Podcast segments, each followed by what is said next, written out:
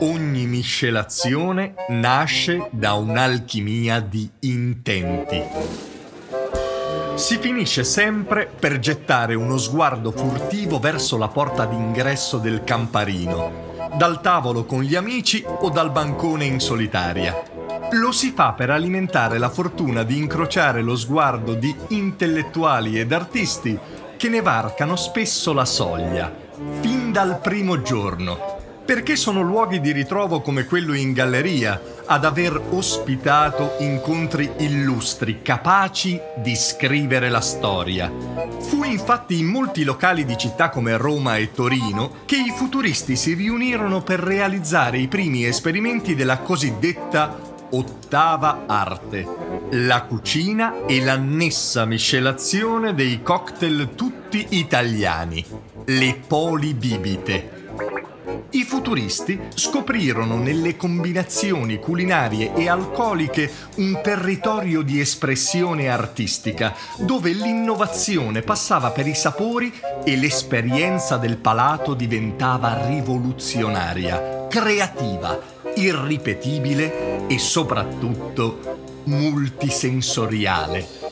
Per i futuristi creare la ricetta di una polibibita significava immaginare una performance capace di evocare sensazioni suggestive, grazie agli ingredienti scelti, ma anche all'abbinamento con il cibo, con la musica, con le luci e non solo. In alcuni casi erano delle tavolette da toccare con le mani ad accompagnare il gusto con esperienze tattili diverse e da rendere il momento di consumo un vero e proprio gioco d'arte, fatto di simultaneità sensoriale e geniale audacia.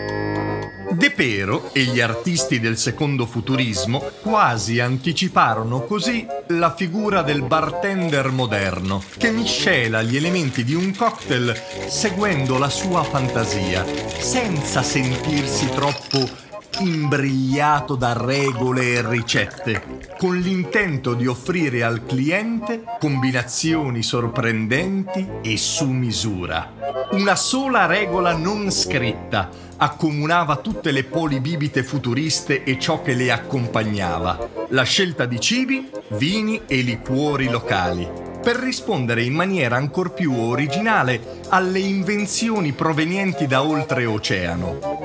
Anche per questo motivo Bitter e Cordial Campari figuravano spesso come protagonisti delle miscelazioni del tempo. Eppure è difficile non vedere nell'affettuoso tira a Campari e nelle altre creazioni di miscelazione attribuite a Fortunato De Pero un vero e proprio segno del destino, più che una semplice celebrazione di italianità sembrano quasi voler anticipare l'incontro con Davide Campari che avvenne solo qualche anno dopo, sottolineando come fra due dei pionieri dell'arte e della comunicazione del Novecento ci fosse una sorta di filo invisibile. La loro era un'alchimia di intenti che definì una nuova ricetta di futuro e che siamo certi riconobbero al primo sguardo, magari proprio in un bar all'ora dell'aperitivo, prima di sedersi a un tavolo e inventare una delle più grandi miscelazioni